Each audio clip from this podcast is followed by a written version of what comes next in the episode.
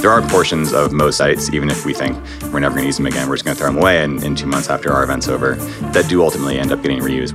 The headless CMS sort of revolution kind of picked up steam just about this past year. The term probably gets thrown around in a lot of different ways, and I think it's probably being refined even as we speak. It's basically just content as a service. We really like work together with each and every one of our customers to make sure that the product we're delivering for everyone sort of meets these like enterprise complex workflows and use cases. Hey, this is Brian, and you're listening to Jamstack Radio, a bi weekly series where we discuss the Jamstack, a new way of building websites and apps that are fast, secure, and simple to work with. Jamstack Radio is brought to you by HeavyBit, a program dedicated to helping startups take their developer products to market. For more information, visit heavybit.com.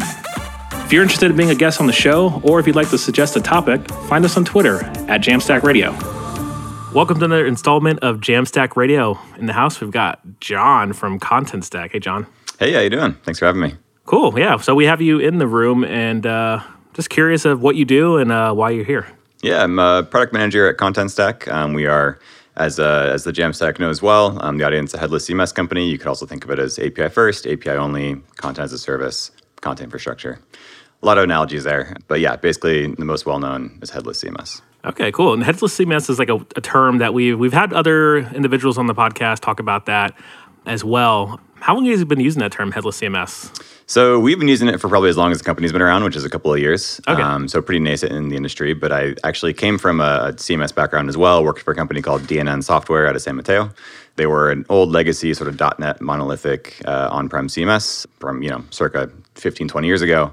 We ended up developing one of the first sort of decoupled CMSs, which is again a little bit different, adjacent to headless, um, in that there was still you know an on-prem installation, but it had sort of a RESTful API that you could access. That was about five years ago, and that's right around when you know the headless CMS sort of revolution began, and then it really kind of picked up steam just about this past year. Yeah, and for the sake of the the listener who maybe this is their first episode, uh, headless CMS, you sort of you you mentioned the the definition, but essentially separating your CMS from your monorepo or your personal repos? Yeah, that's exactly right. So it, it, I think the the term probably gets thrown around in a lot of different ways, and Yeah. I think it's it's probably being refined uh, even as we speak. Honestly, with every new white paper that gets released from some company, they'll probably refine it even further. But uh, yeah, exactly. It's it's basically just content as a service. And so in the same way that you might you know create a form or create some sort of entry on a page within a website, that content itself has no idea where it's ultimately going to be published. It just exists as you know what we like to call structured structured data. Um, so it can be sent anywhere. It could go to a web page, it could go to a mobile app, it could go to a watch or a display or an IoT device. We have no preference, and yeah, it makes it nice and flexible. Yeah, so the structure of Contentstack, you you I guess assume you have a login, you establish a presence on the the GUI, build a project, and then you have an API that talks to you like your React app or your Yeah, that's right. So we have this idea internally, actually, and it's sort of some of our four E's. You know, we have a lot of a lot of acronyms that we throw around, but one of them is equality, and so we position ourselves both as like a editor-friendly and marketer-friendly CMS, so for business users, and then also equally as well for the developer audience.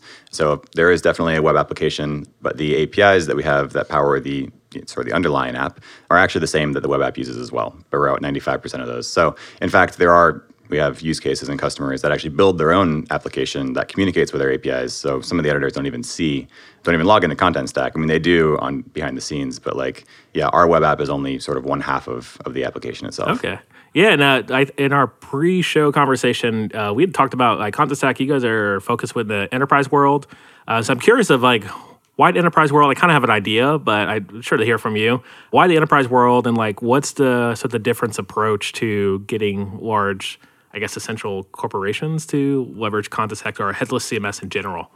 Yeah, so there's a it, it's an interesting question. There's a I was kind of thinking about what that answer would would entail, and I think honestly, it, it more comes down to like there'd be a very long laundry list of of reasons why we sort of chose to go enterprise as opposed to sort of SMB mid market and then kind of upstream. Whereas you know a lot of nascent technologies, especially in the in the Jamstack world, are you know kind of built for experimentation. Um, you know, developer ecosystem, like kind of driving this this sort of like groundswell of of sort of grassroots movements, um, and then you sort of like refine from there and kind of move, up market as the you know requirements get more complex and stricter.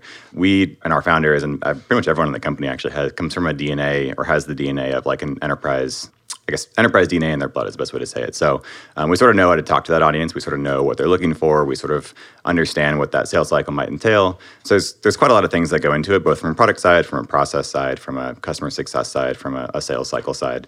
Um, I would say the product is definitely one large piece of it because you know we are the beneficiaries of having amazing customers, and at that sort of enterprise use case, they give us also awesome feedback, and we really see ourselves as partners uh, with them, and they conversely see themselves as partners with us.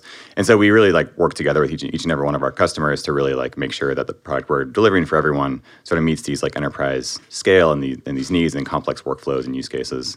Um, and so that type of feedback, it really is like self-reinforcing, and it really honestly helps to drive a roadmap in a positive direction. Yeah, yeah, and uh, you, you, mentioned uh, Contentstack's only been around for a couple years, handful of years, and uh, I know, like um, me personally, I've been at small companies who get into the enterprise world, and there's like this push and pull between the developer and the enterprise world, and like there's features that are needed for enterprise, but there are features that developers don't care about, but we need features that enterprise don't care about, and like it's sort of back and forth between like the sales team and like the developers or the engineering team or the product team. So, and you mentioned like equitable and like equality between the two products, so like how do you do that push and pull and how do you get that balance and how do you not make sure your your product is good for all walks of life and developers. Yeah, I think it's always a negotiation, right? So between you know you're negotiating with your sales team, you're negotiating with the market at, at large, you're negotiating with your customers, with pretty much everyone internally. Obviously, what the engineers want to build, um, and of course, like it, you know, we sort of have this equal stance between the business user and, and the developer user, or the technical user, I suppose. And what it really again kind of comes down to is understanding that for that that type of use case for that type of customer, you know, putting on the sales hat for a minute, because um, obviously there's a sale involved as we're, we're a closed source product, we're not open source at all, so we sort of do rely on our customers to survive. But it's a pretty lengthy and complex um, cycle. We deal with a lot of stakeholders um, in these organizations, so we really do have to like provide this solution that meets both needs of the technical folks as well as the business users. And they have you know this myriad of, of unique bespoke workflows that we have to address. And so it really just comes down to like kind of catering to both audiences simultaneously um, and understanding that at that level, you know, there's no such thing as like a one-click integration. There's no such thing as like these sort of like simple sign-in to little plugins and widgets. Like there is a need for very very complex bespoke solutions to their exact use cases that we have to do our best to sort of cater and hold their hand through that seeing that solution come to fruition but also provide the flexibility to like yeah. customize it themselves yeah, so the you mentioned you're a PM at Contentstack. Are you the only PM? Like, are you focused on the enterprise side, and then you have another PM for the developer side? I'm it. You're it. Yeah. Okay, so you have to. So I could say head of products, um, but you know, it's a department of one. Yeah, oh, well, I I claim that title. Yeah, exactly. Uh, it's got a stake your claim. you know, I'm a senior Beyonce advocate at uh, GitHub, so if the chance ever comes, people will notify me Beyonce's at GitHub. So that's yep. sort of what I do. Need to update my LinkedIn. Yeah, excellent. so, uh, curious though, what's the uh, in the enterprise world like? What's the killer feature that Contentstack brings to the table that makes enterprise excited about it and like that you're sort of winning with? Yeah, I, I think you know it's a mix of both process and and product. Ultimately, you know, we have to design the product itself to like exist and flourish at that scale, right? So, if it's millions of, of operations or uh, pieces of content or whatever it happens to be like the scale is just much more complex so deeper and and broader. And so of course supporting those types of use cases i think is one thing that a lot of organizations when they're in a sort of poc phase right they might run into those particular limits. And they may not be called out on any marketing site. You know you look at 15 CMS marketing websites, they're all going to say very similar types of features. The devil's in the details. Each one of those particular features is going to have some devil at the end of it, right? Where they're going to say, oh, well, you know what? Like it looks great on paper in a three second sort of marketing, you know, website functionality or feature by feature comparison. But in reality, when, they, when during testing, that's kind of where the, the difference is made. Yeah. And I imagine like there's a lot of, I assume there's a lot of migration from like a Drupal or WordPress world so do you get a lot of those conversations and sharing the benefits around why you would not go through some like traditional CMSs that maybe they came through Web 2.0 or late 2000s, uh, maybe they were stuck on? Yeah, we do for sure. And what's interesting is during those conversations as well, like WordPresses and Drupals and you know traditional legacy CMSs have created these these workflows that actually work really, really well for the business user, right? And so like a headless CMS fundamentally is no different than a traditional CMS in the way that like the application or in, in the way that the user experience sort of flows, right? They still have the need for workflow, they still have need for permissions and roles and all these sort of like user segmentation things, uh, especially at that sort of complex and deep level. I mean, it's really a technological update, right? And so, you know, there will always be incremental improvements to like the WordPress platform, but what there hadn't been was like an evolutionary kind of step forward at a deeper technical level, um, how that content is being sort of published and interacted with and managed. And so that's really where the biggest difference comes in. Curious, and so I want to zoom out a little bit on the conversation and just talk about CMSs in general and where we've come from. So I, I just spent like all morning working on an actual site uh, using Gatsby, and like the the structure itself, it has no CMS attached to it, but it has like the equivalent, which is this JSON files. Um, that I can populate, and it populates onto my my page. So it's pretty common in Gatsby, the Gatsby world, and uh, static site generator. So I'm curious if if me as a developer and I'm throwing the site together as like a one off, like we're doing this one event, we want to talk about it, we want to have like a page for people to walk to, and I'm gonna like never ship code to this ever again unless like we do it again next year. Yeah. So like I should just be able to hot fix like 2019 to 2020, uh, and then we're doing an event again. So I'm curious, like, should developers be looking into, and I'm talking like outside of the enterprise world, should developers really start approaching headless CMS and leveraging this? Like, when do we see more adoption as far as it goes, like generally? Yeah, I think there's a couple questions they probably need to answer. And the first one is whether they have a need for portability. And so you mentioned that like the CMS you were using, it does have a head, so it's not quite headless, but it has the option to like publish, you know, a, a structured JSON doc, right? Yeah. And so if that particular document never needs to be updated at some point in the future. Maybe you don't have access to that exact CMS, or if you do have access to that CMS, but you simply need to like revisit that that article and, and update a few things and have both the old website possibly updated and then the new one also updated if there's a need for portability to like make basically make sure that there's a canonical version of that content that's always sort of up to date no matter where it lives that's the first question they need to answer. The second one is on um, sort of reusability. So when i mentioned when you're updating it year after year after year possibly you're not going to want to like just maybe the site itself is forgotten about. Maybe there's like a full refresh and it's a totally other microsite or static site. But the content itself will most likely maybe it's maybe you're using half of it, maybe you're using only a third of it, but you probably want to go revisit it, take some cues from what was already there, and then sort of like move forward from that point it's oftentimes never going to be like a complete just bottom to top do over, right? So there are portions of most sites, even if we think we're never going to use them again, we're just going to throw them away in, in two months after our event's over, that do ultimately end up getting reused, whether that's like picking something off the shelf from a technological perspective or even just picking up that content again and, and updating it. Yeah, yeah. I w- I'd love to see like this, the hopefully people are listening, like this adopting this model of content management because like I think of like event. I'm, so I'm literally hammering into this like event idea, but like events like uh, Hacktoberfest where everybody can get together and ship code together, but then you have like these one-off meetups. So it's either like create a, your own meetup account and then set up this meetup, or use this template to like host your own site. There was another event, uh, the Global Speaker CFP Day. That was another event, very similar. Everybody like forked a template and then shipped it. But it seems like there's a lot of opportunity for like if there is a model that could be reproduced that you could sort of clone the existence of like it's your if it's your content stack or whatnot. And I'm sure like even at these enterprises, I don't know, we didn't really get into like the use cases at the enterprise level. Like are these marketing sites, this is your full on site. But I know for a fact like some of these agencies who are shipping brand assets are using a CMS to recreate that same sort of asset brand templates over and over again. So it seems like a lot of value for people internally to like have the model to be able to reproduce this thing really quickly rather than bottom up. Yeah, yeah, exactly. I mean, if you were to sort of graph out, you know, visually like how much our projects spiderweb from sort of like a single point, and then the distance between, you know, how far those points actually reach, and then no one can, you know, listening can see this, but like my fingers are basically end to end right now, like fully outstretched. And then you would try to like say, okay, what are the common elements between point A and point B? There's probably a, quite a bit of reuse and portability there. That simply has to be thrown away and recreated, right? And that's just it, actually comes down to what we're going to talk about later with uh, with the picks. But you know, it's it's this idea of like the knowledge work that we've all sort of become accustomed to doing exists in silos. However, like our brains don't exist in silos, right? Like we create a Google Doc and then we like share with people and everyone collaborates and then we say okay that's great like content's done and then we forget about it and then a year later we're like crap where's that google doc go yeah you know yeah searching in google drive is challenging on large Yeah. organizations for sure I'm literally doing this with my team right now, where we're um, our team really started when I joined. Um, so I was like employee number one on the developer relations team, and then we grew from there at, at GitHub.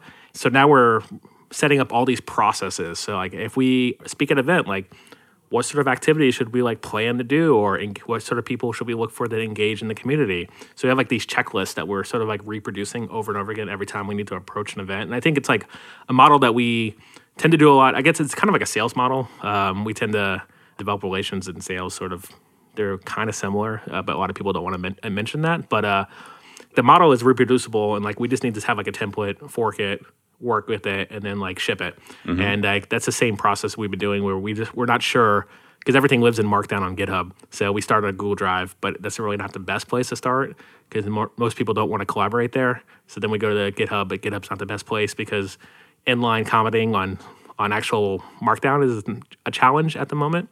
Yeah, and then you're like side by side with GitHub's Markdown cheat sheet, and like, how do I do a bold again? Yeah, exactly. yeah, and only certain certain elements uh, actually can actually leverage those those templates. Mainly comments are the places that you can leverage some of those like hotkeys and uh, the WYSIWYG. Which, um, yeah, it's, it's an interesting thing to sort of think about in that the reproducibility and reusability uh, in the context of everything that you sort of approach. I'm curious, uh, going back to your, your initial introduction into the CMSs, because it sounds like you're you've been in the CMS world for a while and seeing like the transition to headless CMS. Are we going down? I mean, you're at a company that has CMS. Maybe it's not the best question to ask, but like it seems like we're going on the path where now everybody has their own decoupled version of X or Y. So now we have how do we manage like the future world where we choose different things, and then the whole Google Drive problem of trying to find out, okay, I saved this somewhere. Where do I go to find this?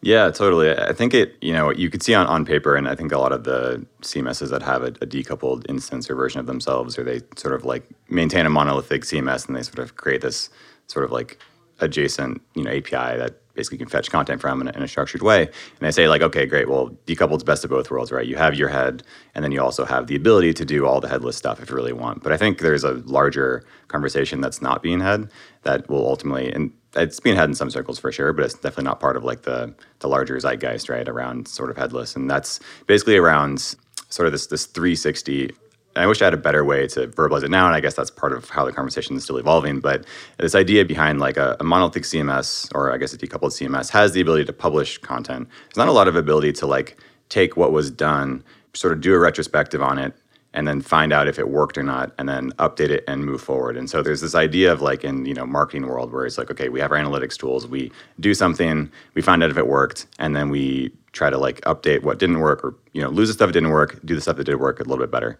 That doesn't exactly exist in like the publishing world and like the content world. And so these CMSs that say like oh we have an api like sure just query the api and you can publish it to any Vue or react or angular app you want. That's great but it still is just like a terminal thing right it like it ends they do it it ends and then there's just like now what where we're sort of hoping to go is this idea of more of like a like a content hub where not only do you have the ability to publish things out, we also have the ability to like see the performance of the thing you publish and maybe you see it in line right next to the thing you just published. Maybe you are able to pull in all sorts of other insights and data and uh, information from services that are adjacent but very related to the content you're publishing, like you know a product from SAP Hybris or pushing out to like your preview environments on Gatsby and sort of this entire ecosystem that's in a very meaningful way all of a sudden becoming connected. You know, 10 years after REST actually sort of hit the mainstream. But now we're starting to like see after this gestation period, it really coming to fruition. Yeah. So going back to Contentstack, we didn't really talk about. Um, do you have hooks or integrations with like common plat- CI platforms to sort of trigger builds on saves from Contentstack or anything like that? So there definitely are, are ways to accomplish that for sure. Yeah. Um, and you know we have obviously your your sort of vanilla webhooks or your, your standard webhooks that trigger on, on a variety of rules you can set. We have three pretty major extensibility points, both on the dashboard side, on and then two within sort of like the entry editor itself, um, and then obviously custom fields as well. And then of course, yeah, you can certainly like set up your sort of CI/CD workflow and, and add Contentstack as a, as a portion of that workflow um, to sort of update and, and do pushes either with like a uh, your environments or with sort of your internal GitHub processes or your build process or sort of wherever you, you decide to use it in your stack. Yeah, yeah, that, that kind of leads me to like one of my picks. So I just want to give you a chance to, if there's anything else we need to talk about, uh, we didn't really talk, talk about scaling, uh, like working with large projects, um, enterprise.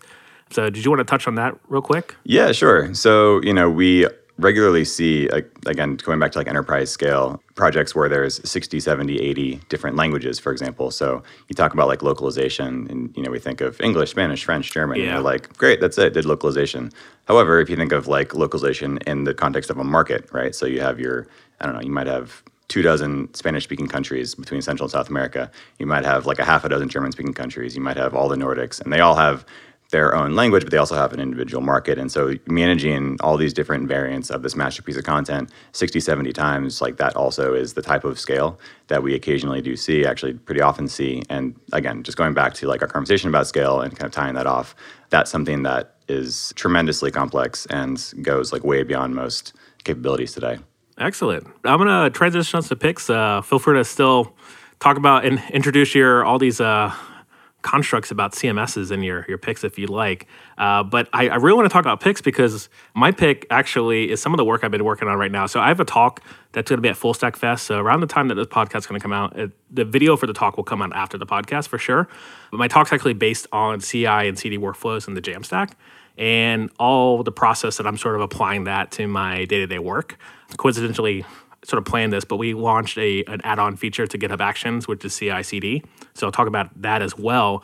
But my platform for learning all this is actually I had an idea where you have Markdown files, and I would like to template those Markdown files uh, essentially with variables. So if I know I'm going to have the same title going to show up uh, throughout the entire document, I, want I only want to set it once, and then I want that document to then like compile with that I'll actually variable replace. So it's a common construct like Ruby temp- ERB templates do this. A lot of CMSs already do this for you, but like GitHub issues don't do this for you.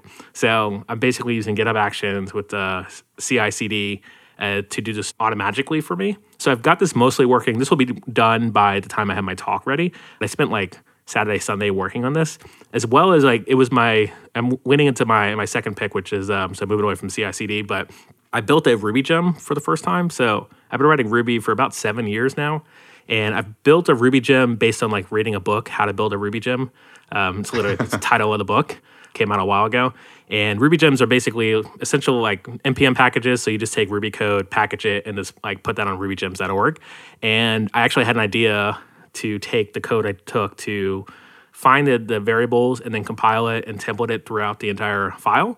Uh, I made that in Ruby Gem. So it's called Marquee Markdown. So check it out on Ruby Gems. I've got 0.3.0 is out already because programming is hard. I made a lot of mistakes, so I'm already on version 0.3. But uh, I'm pretty happy so far with the API. But the funny thing is, like, I was so heads down over the weekend and trying to figure out how to do this. Actually, Ruby does this by default. So the gem's actually not that necessary, which is like hindsight.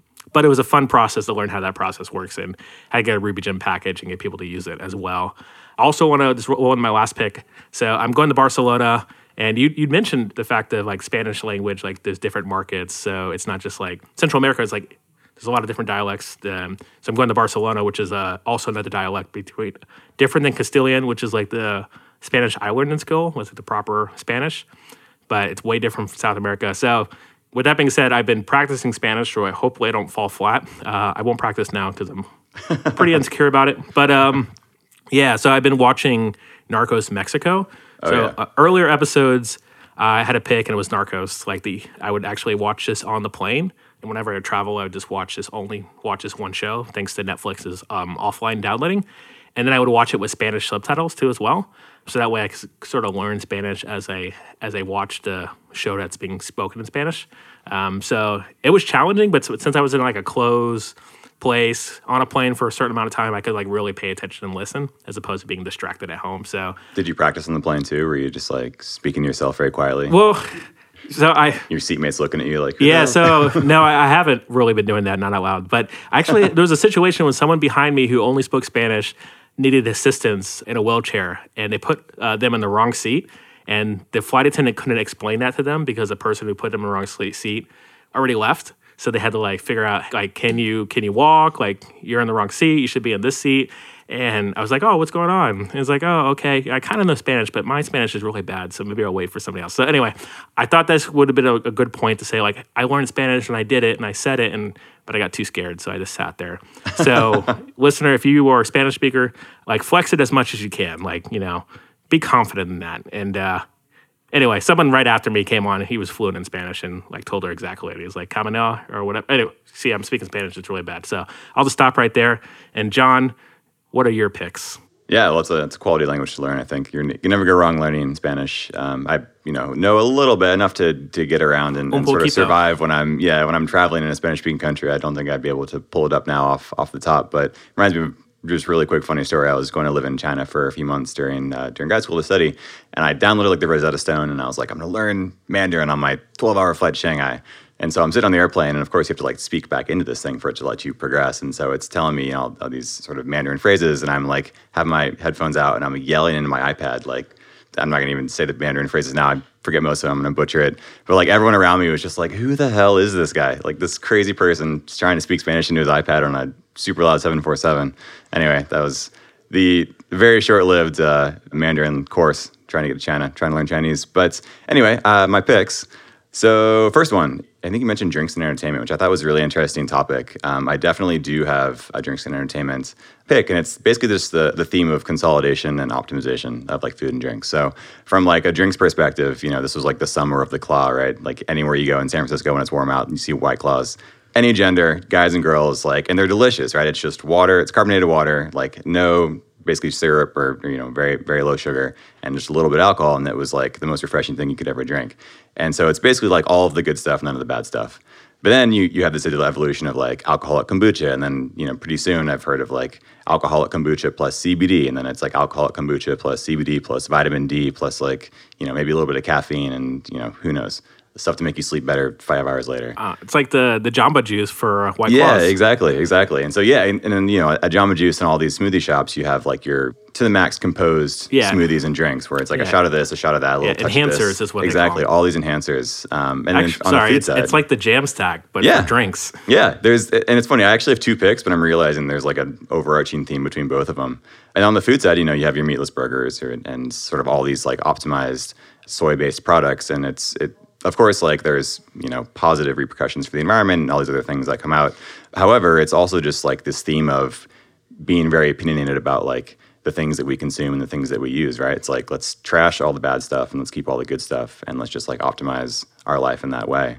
That actually leads me into my second one. I didn't even think about this when I was writing it down, but on the code side, and it's really having opinionated solutions. And so we think of like the open source movement, and we think of like sort of again harkening back to what we were talking about earlier about like when REST API first was released. You know, you, basically everyone was espousing the the fact that your world is your oyster now that you have like these APIs, and you almost sound like a used car salesman, where it's like, "What's this car do?" And they go, "Anything you want." And it's like, well, that's actually not very helpful. Let's actually talk about a solution. Um, it's very solutions oriented, right? And so you have like Gatsby coming out and they're very opinionated. They go, okay, well, we could have done anything. We could have made a very like unopinionated platform, but we said we're going to hang our hats on React. And we're going to hang our hats on GraphQL because we think those are actually just really, really cool technologies, and we think they're going to solve a lot of problems. And I think there's this other rise in technological side where now that we talked about before, like APIs have gestated, like the fact that there's a lot of interoperability and interconnectivity between services and platforms. Now you're starting to see these like end-to-end solutions that people are talking about and people are developing, and they're like, this actually is how we think things should be done. You could have done it a hundred different ways. This is the one that we think is going to serve you the best, or at least it serves us the best.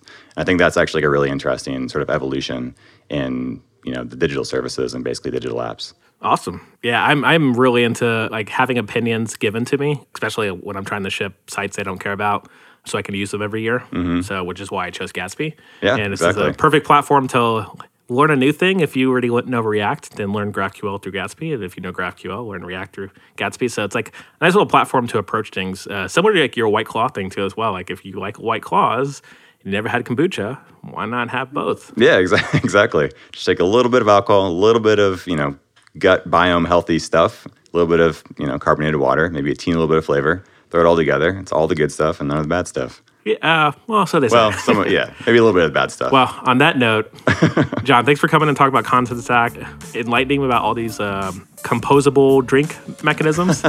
and uh, listeners, keep spreading the jam. That's all the time we have for today. If you're interested in being a guest on the show, or if you'd like to suggest a topic, find us on Twitter at Jamstack Radio. To learn more about HeavyBit, visit heavybit.com. And while you're there, check out their library. It's packed with amazing talks on sales, marketing, product, and general management from founders of developer tools companies and other industry leaders.